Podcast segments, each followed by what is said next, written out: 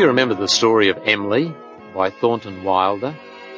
Emily, aged 26, arrives at the graveyard of our town to find that the inhabitants who have preceded her have now different views of life's ambitions and aims than before. Emily asks for permission to return and live just one day. They warn her against it. But at last she's given permission. She would go back and live just one day. Everything would be the same on that day, with this exception, that she only would be aware that it's only for one day.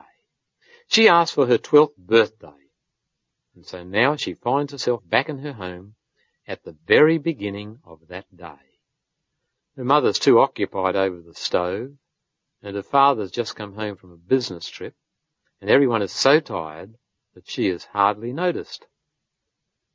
She is the only one who's aware of the preciousness of the passing moments. The others don't know. Emily can't stand it. Soon she cries out, Mother, look at me. Mother, I've been dead for fourteen years. We're together now. We can be happy together now. Look at me. But of course they can't hear her, because she's not allowed to change anything, and she's the only one that knows the moments are so few that she has but one day. Emily sobs, and the dream fades, and she's back in the graveyard, and she cries out, Earth! Earth! You're so wonderful! Does nobody realize you while they live? Does no one understand the preciousness of the passing moments? Then one of her companions in the graveyard says, Emily, living is to be preoccupied in the clouds. It's to wander up and down trampling on the feelings of people. It's to squander time as though one had a million years. Emily, that's living. And sadly, so it is for most. That's the tragedy in the lives of so many of us, that we never really live. We never truly live. We slaughter the now at the price of the future we cause every present moment to abdicate its throne, to take off its halo, to lose its glory, to be swallowed up in the hopes about tomorrow or the memories of yesterday. What a strange little procession is our life. The young boy wishes that he were grown up into a big boy. The big boy wishes he were grown up into an adult. And the grown up adult wishes to be married. And the one who's married longs for retirement. And when at last that time has come, and he looks back over the landscape of his life, he becomes aware that he's missed living. A chill wind seems to blow over him. Then and then only does he become aware that life is in the living, in the tissue of every day and every moment. Here is our great sin, our great folly. We have lost the real presence of life. We've lost it. In our racing toward the future, we're persuaded by the devil himself that the future is better than any present. Can only be much brighter, much easier, much more time in the future for love and to serve and to dedicate and to consecrate or to rest or to give or to do. But it's all a deception. Emily was broken-hearted because her family did not take the time to even see each other. Her father was too tired, her mother was too preoccupied. Are there not plenty of mothers like Emily's mother? Plenty of fathers like Emily's father? We've lost the present. We've bidden it farewell. We've accepted instead a future that never dawns. I've been guilty of this so many, many times. But notice what the Bible says in Proverbs 17 and verse 24. Wisdom is before him that hath understanding, but the eyes of a fool are in the ends of the earth. Wisdom, the things that make for stability, for happiness and for joy, are right nearby for the person who has understanding. But the fool doesn't know that. The fool's eyes are on the ends of the earth tomorrow, when I'm grown up, when I'm a big boy, when I'm retired, when my work's over. Fool's eyes are on the ends of the earth. But compare Psalm 118, 34. This is the day which the Lord hath made. We'll be glad and rejoice in it. This is the day, not tomorrow. There is no tomorrow. Never, never. The future we chase is immediately succeeded by another future as soon as we reach it, and that by another, and that by another. There's no realization of a future time. There's only ever this moment. This is the moment the Lord has made. We should be glad and rejoice in it. But the fool's eyes are in the ends of the earth. The fool doesn't know. The fool is preoccupied. They will love later and serve later and choose later and thank later and rest later and worship later and give their hearts later. So they think. But they'll never do it. For the fool's eyes are on the ends of the earth and he never gets there. But for the person that has understanding, wisdom is before him or her, in front of him or her, immediately there. This is the day. This is the moment. Earth is crammed with heaven. Every common bush is aflame with God. Every moment is God's. He who doesn't find happiness in the here and now will never find it. If we don't rest and love and serve and give and thank in the now, we'll never do it. We murder life moment by moment, hour by hour, day by day, because of the folly of sin in our members. We long for the distant scene. We're convinced tomorrow will be better than today. This is a lie. It'll not be better than today. It'll be as today. It'll be the harvest we're sowing today. This is the day the Lord has made. You remember that person that looked out across the valley, out of her window and saw the house with golden casements on the other side? She made the long pilgrimage and then found as she looked back across the valley that her own home had the reflections of the glory of the sun. This is the day. Now is the day of salvation. This is the welcome time. Unto you is born this day a Saviour, which is Christ the Lord. Today, if you hear his voice, harden not your hearts. Today, while it is called to today, come. The Bible is full of today. If we believe today in Christ as our Saviour and representative, we receive eternal life today, the very moment we believe. And it's a life that never ends. And it's a resurrected life. It's a life of ascension. We are seated in heavenly places with Christ as we exercise faith in Him. While the Bible has history to remind us and prophecy to strengthen us, it's today the Bible dwells upon. The present moment's the moment of salvation the only one of which we can be sure. But how often we postpone living. We say so often we don't have time, and that's true. We don't. Time has us. We don't set our clocks. They set us. It's the great dictator. We carry it with us. We adore it. We look at it more often than we look at the ones we love. We don't set our watches. Our watches set us. The clock impales us on its relentless arms and flings us around its dial until it casts us off. And then it ticks on, but we've gone. We haven't lived at all. We've only existed. We don't have time. Time has us. It has a tick softer than your heartbeat, but it's slow dynamite. It's gradually blasting the world you and I live in because we project living to the future. Only if we can become aware that we live by deeds and not by years, that we live by thoughts and not by figures on a dial. Only then can we truly live. He lives the best, not who lives longest, but who thinks the most, feels the noblest, and acts the best. He's the one who lives the most. The person who counts life by heartthrobs, by thoughts, not breaths. Oh, that God would teach it to me and to you. If we could learn it today, what a difference it would make. You know, even some worldly philosophers have had enough sense to see this. Plutarch once said this, what hinders us from eating and drinking and taking our ease now? Since we've already those things in our hands which we purpose to arrive at through seas of blood, through infinite toils and dangers, through innumerable calamities, which we must both cause and suffer. In other words, he's saying, why can't we relax now? Why must we be so tense and wait until such and such is done or such and such? We can relax now in Christ. Come unto me, he says, and I will give you rest. That's the true relaxation. That's a relaxation that will energize us and send us out to a toil that's not toilsome. Working for self, or even working for Christ, can be very arduous, but Christ working in us is restful. We drive ourselves too much. Of course, there are other people that don't drive themselves enough. Every sermon has to be a heresy because it overemphasizes one aspect and underestimates another. Much depends upon our temperament.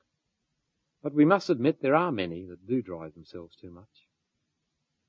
The great Australian preacher and essayist, F.W. Boreham, once wrote an essay called My Tobacco, and not because he believed in tobacco. Yet he gave an eulogy to tobacco and said, what a wonderful thing tobacco was, because it enabled a man to stop for a moment in the mad rush of life. It enabled, he said, a man to relax and to just roll it up, take it between the lips, and just casually light the match. A blessed moment of rest when one could just turn around and look and see. But then Boreham said this. Of course, when I first wanted to swim, I wanted to use the float, but my instructor said, if you use that, you'll never learn. Now, says tobacco is one of those floats. We ought to learn to stop and to look around and live in the present without such aids as tobacco. And then he gave this poem. I haste no more at dawn or when the day is done. The sun comes calmly to his place. I've learnt the lesson of the sun. I haste no more. The spring and autumn earth decrees, the leaves shall bud, the leaves shall fall. I've learnt the lesson of the trees. I haste no more. But flood, or earth as it may be, the ocean answers to the moon, I've learnt the lessons of the seas. I haste no more. Whate'er, whoe'er is mine, these must on God's ways meet me in God's time. I've learnt the lesson, and I trust. Oh, that you and I might learn to trust. To learn the lesson is to live in God's now. Did you know that the Bible has two words for time? One of these is a word that means time as a quantity. The other is a word that means time as a quality. There's a big difference between these. Most of us are too involved in the first sort of time, quantity. But it's the other one that's important. When the Bible says now is the acceptable time, it uses the second word. When Jesus said to Jerusalem, Jerusalem, Jerusalem, thou knewest not the time, he didn't mean the quantity time, but the quality time. They knew what year it was. They knew what month it was. They knew what day it was. But they didn't know what time it was on God's clock. Quality time, that's the opportune time. The precious moment when God has a plan for us. When He's got someone right there that we're to love or to encourage or to help. When He's put a duty so close to us, we have to stumble over it to avoid it. That's the opportune time. The time to have our eyes open for God's moments. There's only one way to learn, only one way to learn the preciousness of time. We're to seek every day the quality of that day. We're to regard every day as complete in itself. Look upon every day as everything that must be done in life is to be done in that day. Of course, I don't mean a four-year college course or something like that. I mean working, worshipping, resting, loving, exercising, giving, serving, all the really important things. They're to be done every day. Don't postpone any of them. Don't wait till you love or till you worship, or until you give. Do it today. You know the time that's marked by a clock is artificial time. You know that, don't you? The Babylonians invented our time mechanisms. But God has a unit of time, and that's the day. The day was meant to be a miniature of life. If you take a little convex mirror and hang it up by the ceiling at an angle to the wall, in that little mirror, Everything in the room will be reflected. Everything. In miniature. So if you take one day and follow a man or a woman or a boy or a girl through that day, you'll know exactly what that person is. The germs of the life are in the day. The morning represents youth. What the day will be depends so much on how the very early morning, the first hour is spent. With God or just on self. What the life is to be depends on what the youth is, largely. Very few people, when they're past their prime, experience a transformation. It's possible, of course, by God's grace. But it's what happens in youth that's mainly important as it is what happens in the first hour of your waking day that's significant. And after that first hour of worship, then we come to the tedious business of work, just as the youth must come to maturity later. Until the noonday sun comes with its brilliance and its strength and its heat, and we know the tiredness and the weariness of increasing problems and decreasing strength. That's coming on now towards old age, represented by the hours of the afternoon. As the sun goes down in the west, and so finally we shall go aside, we'll float down and divest ourselves of our clothing.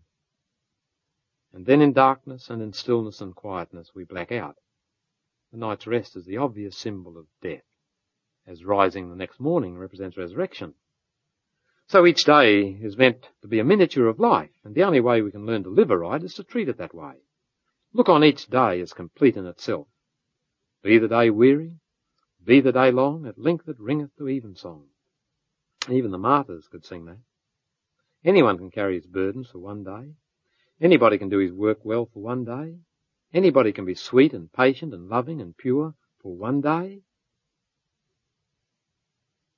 You may have heard of Dr. William Osler, famous physician. You know what made him famous? When he was just 21, he was worried and frustrated and upset about his exams. And then he read this. Our main duty is not to perceive what lies dimly in the distance, but to do what lies immediately at hand. That, my friend, changed the life of William Osler. He learnt to live in day-tight compartments, and so should we. Anyone can live for one day. That's what Jesus meant when he said, sufficient unto the day is the evil thereof. Give us this day our daily bread, sufficient unto the day. Seek God's help for today's burdens. He won't help you with tomorrow's, not until tomorrow. Learn to live one day at a time. And say with the famous Englishman, lead kindly light amid the encircling gloom. I do not ask to see the distant scenes. One step's enough for me. The scripture tells us that Satan tried to show Christ the distant scenes. All the kingdoms of this world, a great panorama, and how all the kingdoms would worship him if he, Christ, would fall down before Satan. It's Satan who lures us to launch out into the future like that, but Christ says today, today, now is the appointed time. Today. The future never comes. There's always a future beyond the future and another one beyond that. We need to learn to live like Jesus. He knew how to live. No tension, no postponement, no jangled nerves. He did everything in its right season and in its right hour. He knew how to live. With him, today was ever the moment of supreme crisis. He often used that term. Now is the judgment of this world, today. He could say to a penitent thief on a very black day, Verily I say unto thee today, today. Jesus knew that every day was God's day, God's time. When a certain wealthy man came to Jesus, Jesus knew that this man was living to pile up property and goods for tomorrow. Jesus wanted him to follow him today. He told a parable about another wealthy man and called him a fool because that day, that very night, his soul was to be required of him. It could be tonight that God requires our life. You may remember the story of Booker T. Washington. His book is called Up from Slavery. It tells how the Negro folks with whom he associated in early years often had in their old homes expensive clocks, but not enough cutlery. They might only have one fork for the family, very little food, but these great expensive clocks. They'd been led astray by the stupidity of their white neighbours, who of course put so much stress on the measurement of time and its measuring, but not enough stress on the living. Aren't you glad that Jesus wasn't like that? He wasn't too tired when he sat on the well to notice the woman who was an outcast, who had to come at noonday because she didn't want people to see her. He wasn't too tired, too tired to notice her and to talk to her. When I'm tired, I avoid people. But Jesus didn't do that. You remember on another occasion when he was on the way to heal the daughter of Jairus? Someone touched him. He wasn't too busy to stop. He stopped. He wanted to know who'd touched him. He really did know. He wanted her to confess it and increase her blessing. And when she came trembling, he said, Daughter, be of good cheer. Thy faith has made thee whole. Go in peace. He wasn't in a hurry. He wasn't too tired to notice the moment, not too busy, not too emotionally involved. Not like you and me. My friends, the great word for Jesus should be the great word for us. Today. Today. When Jesus was walking into Jericho, he knew there was a lonely man waiting in a tree to see him. And he got to that tree and he looked up Almost gave that lonely man a heart attack because he noticed him and called him by name. Zacchaeus, come down. Today salvation's come to your house. You know, when Jairus heard that his daughter was dead, he sent a message, don't trouble the master. But Jesus is not so preoccupied with fulfilling his ambitions that he doesn't know what's happened. And he says, look, don't worry. Fear not. Believe only and she'll be made whole. There was the widow of Nain at the time of her, the funeral of her son. Jesus is about to raise him. But first of all he says, weep not, weep not. How wonderful if we could be like Jesus. We can become like him not by trying, but by looking to him. And when we do look to him, we won't neglect the now. Instead of making promises for the future, we'll serve in the present. You know, the greatest sin, my friends, is the sin of neglecting the now. The present opportunity. It may be the last opportunity we'll ever have. Just imagine if this world suddenly heard that atomic warfare was about to break out. And there's only five minutes more of life for all of us. Just five minutes. I tell you, all the telephone booths, all the telephones in the homes would be lifted. People would be giving messages to say they love somebody else at the other end of the line. They would suddenly see that love is the most important thing in the world. We know the parable of the Good Samaritan. You know what its meaning is? Or much meaning. But part of it is about the sin of neglect. The priest's sin, the Levite's sin was a sin of neglect. They hadn't broken any of the Ten Commandments outwardly, but they'd broken all of them because they'd neglected someone in the image of God. That's the great sin. Not to love aright. Today. Today. You remember the story of the judgment Jesus told? In Matthew 25? How when the Son of Man shall come in his glory, everyone would be gathered before him, and then parted, the sheep from the goats. And you know what he said to those that went to the left? Inasmuch as ye did it not. They weren't damned for anything they'd done. They were damned for some things they hadn't done.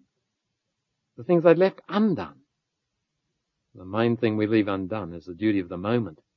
My friends, don't postpone living. Don't postpone salvation. Don't neglect the present Christ who's knocking at your heart's door today and has been for many a day. Perhaps he's saying to you, Dare you to use the whip or the crown of thorns? You could not hurt me more than when you just forget that I am here. They pierced my hands and sides, the most in ignorance. They pierced my hands and sides, but you, my friend, you avoid my glance and place within my heart a stone there's the main duty that we neglect. The duty of responding to the love of Christ, who right this moment is hovering over us in sympathy and care. The duty of resting in Him, who is present, loving, calling, pleading. He says, I stand at the door and knock. That's how near He is. Come down out of that tree of tomorrow's hopes. Come down from that tree of yesterday's regrets. Come down, He says. Come down. Our great sin is neglect. We neglect the plea of a present Saviour who gave up heaven, who went through hell for our sakes, who did it that he might be able to say over every one of us, Today is salvation come to thy house. My friends, enable him to say to you today. Remember what Emily said? Earth, earth, you're so wonderful. And it is because of the invitation of Christ. Does nobody realize you while they live? Does no one understand the preciousness of the passing moments? Do you understand, my friend? Today? God bless you.